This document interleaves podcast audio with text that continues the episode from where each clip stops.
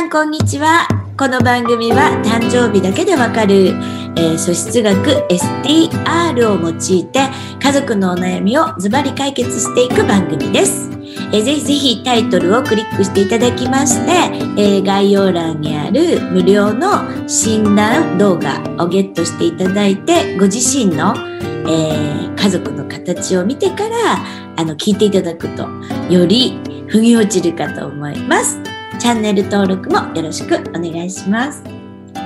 ということで、えー、っと、今日もね、タイのバンコクからエリちゃんとつながっておりますけれども、2月から2月ステイホームしてて、ようやく2月から行き始めたのに、もう春休みになっちゃうエリちゃんなんですけど、まあ、目下のお悩みはね、もうあの、STR の基礎講座をタイで2年か3年前に受けていただいた時からずっと、長女ちゃんですよね。で、私も悩んだからよくわかりますけれども、三角のお子さんを持つ丸とか四角のお母さんって悩んでる方多いと思うんですよ。で、もうほんとね、あの、聞いていただいてる方も、あの、ちょっと、あ、うちの子も同じ感じだわって思う人がいたらね、ぜひぜひ、あの、無料診断、あの、ついてますので、無料診断していただいたら分かりやすいかなと思うんですが、ちょっと今日も長女ちゃんのお悩み第3弾で、何でしたっけ？うん面談のたびに本当にもう毎年先生が変わるのにちょっと理解するのに時間がかかりますねとかちょっと分かってないところがあるようなのでお家でお母さんフォローしてあげてくださいねとかもうあもうちょっとうちの子できないのかなとかちょっと問題なのかなっていう不安を抱えながらいつも帰る。感じでなかなか。雲をつかむみたいじゃない？三角の子って。形がない感じ。でもねすごくいいように育っている証拠なんですよ。三角が分かっちゃったりえー、型にはまってたとしたらお母さんががんじがらめにしてる可能性が高い、うん。で、三角のお子さんが、ふわふわふわふわ、誰にもわからないって言われてたら OK なんですね。で、うちの子も、えっと、毎回言われてました。あの、ぼーっとしてる時間が長い。ぼーっとしてるのはこれは性格ですか？それともこの授業が嫌いだからですか？聞かれたことがあって、この子ずっとちっちゃい時からぼーっとしてますって言ったら、あ、やっぱりそうですよねって言って言われたこともあるし、あの、聞いてないような気がするはよく言われてました。でも聞いてんですよ。で、うちの子ね、頭は良かった。でも、参観日とか行くと、急にガッて立って、一周回って帰ってきて座るとか。え？みんなで、え、ざわざわざわってなる。え？って私も思うんだけど、あのね、やっぱりちょっと、うーつかみにくいっていうか、理解しにくいものを持ってたと思いますよね。ただ、お母さんにすごい私は理解していただきたいのが、先生のタイプも丸三角四角いいろいろあるわけですね。で、先生が丸か四角だったら三角のことは理解できないので、ちょっと1話2話をね、聞いていただいたらいいんですけど、理解できないんですよ。で、理解できない先生の言うことを鵜呑みにして、子供を叱ったり、ダメじゃんってなったり、子供に質問したりすることって、あんま意味がない。で、アインシュタインのお母さんはね、エジソンのお母さんもそうですけれども、変わってて、人一倍変わってて、馬小屋でね、なんか電気発明したりしたしましたよね、エジソンって。学校行ってないですからね。それでもお母さんだけは信じてたんですよ。そうすると天才になるけど、みんなしておかしいおかしいあんたはって言うと、大好きなお母さんからもおかしいって言われるんだから、そんなもういたたまれないよね。自己否定の塊になっちゃうんですよね。うん、なので、いいんです。もう健全と思って、変わってるんです、先生って言って。いや、この子天才育つかカスになるかどっちかだと思ってるんですよね。ぐらいの お母さんが元気にあの面談行けたらいいのかなって私は思うんですけど。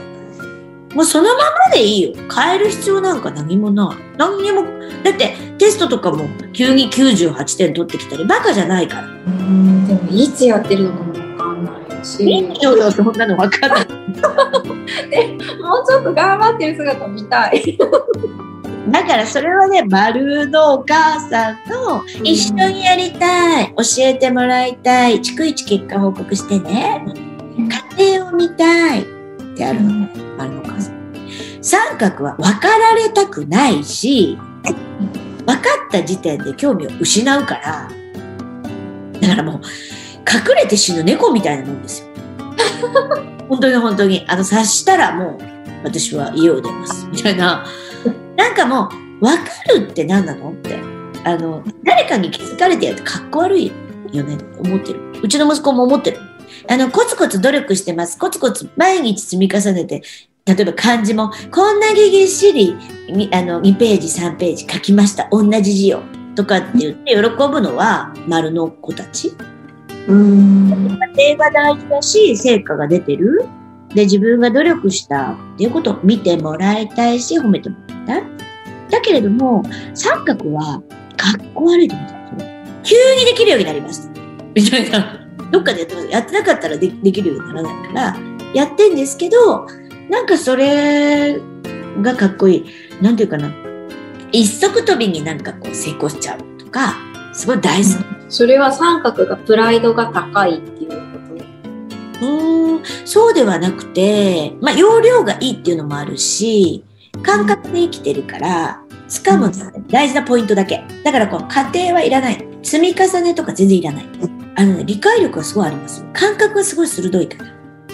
本当に長女のなんか幼稚園の最後の発表会、うん結構主役級をさせていただいたんですけど一回も練習を見てない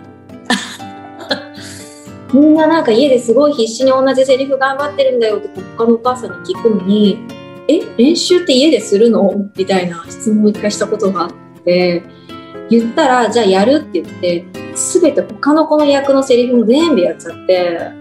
賢いじゃああ。なたの役どれみたいな、なんか、そんな感じで本番を迎えたりとか、本当に、もうなんかチアをちょっと習ってた時に、発表会の練習とかもみんな家ですごい真剣にやってるとかいうのに、その辺で寝転んでて、え、大丈夫なのって言ったら、大丈夫、大丈夫とか、本当になんか家で本当に練習をしないのか、私が見てないところでやってるのか、うん、経過を見せない。絶対見せない。だから見たこと猫猫なんです。隠れて死ぬ。だから、そこを気にする、気にしないようにしたら楽になるよね、エリちゃんがね。あの、本当に人間っていうのはざっくり分けてですけど、まあその、その中でもすごいいっぱいいろんな分かれがあるんだけど、3タイプざっくり分けて分かれるので、こんなに価値観が違うんだっていうことを育てながら本当にお母さんって学んでいくんだと思うのね。で、あの、本当にそこを手放せて、あ、分かったって思えたら、OK なんですよ。で、一回本当にそれでやってみて、そしたら成果が出るから、せ私もそうです。成果が出て、あ、本当にそうなんだって思ってから何も言わなくなる。春休みの間遊ばせてて大丈夫です。で もなんかゲ もうゲームのことしか頭になくて。いいです。あの、遊んでるって思うんだけど、遊んでるようでいて、整えてるから。本当ですよ。何かやってるんだけど、ずっと遊んでるようにしか見えなくってって言ってたけど、いろんなことするんですね、三角さんは。だから、例えばテスト前ですよって言っても、うちの子もギターポロロンポロロンって弾いたり、部屋真っ暗にしてなんかぼーっと考え事してたり、なんかお風呂の中でシャウトしてたりするわけね。そうです。もう何にもしてない時間過ぎて。何にもしてないことないんですよ、それ。整えてる。で、へえ、もう絶好調だなって思ってたらいいし、絶好調だねって言ってあげてほしい。とにかくね、三角さんはネガティブなことを言われると途端にやる気をなくしますから、何歌ってんの？超絶好調じゃんとか、もう明日のテスト満点だねぐらいの予祝って言うんですけど、あらかじめ祝う。これすごい効果的ですよ。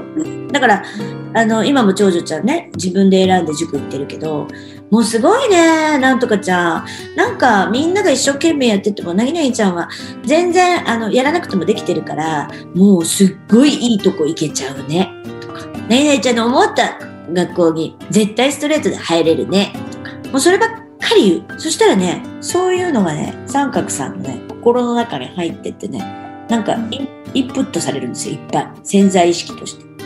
で、このね、三角さんってすごい潜在意識使ってるんで、私たちって潜在意識使ってるんですけど、この3%ぐらいのね、なぎなぎしなければならない、なぎなぎするべき、なんかいろいろ教え込まれた常識とか先生からの知識とか使ってるんですけど、三角さんって自分の中から湧き出てくる感性を見てるので、ここにいっぱい入れてあげるの、ポジティブなこと。天才になります。だけどそれを丸のやり方で、がんじがらめにして1から10まで全部机に縛り付けさせてやりなさいってやってたらすごい三角は死ぬかな。せっかく天才的なものを持って生まれてきてるから、今日からだから A ちゃん何もしなくていいよ。楽になったじゃん。え？ー、本当に、本当に悩みすぎ。だって、本当1話から3話なんでちょっと自分で聞き返してみ？天才だから。何の心配することもないから。分かってないですよ。いやもうなんか何もしてない時間が本当に多すぎて、塾の先生にあの一回面談をしていただいて、本当に勉強しないので。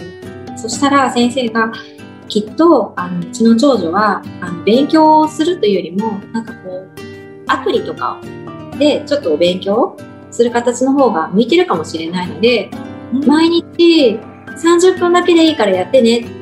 って先生とそこで約束をしてアプリだったら楽しそうだねって子供も言ってたのに3日ぐらいで終わってタブレットを渡すと必ず YouTube を見てるでママが来るとパパって切り替えて またそのなんかそうアプリが始まるみたいな感じで。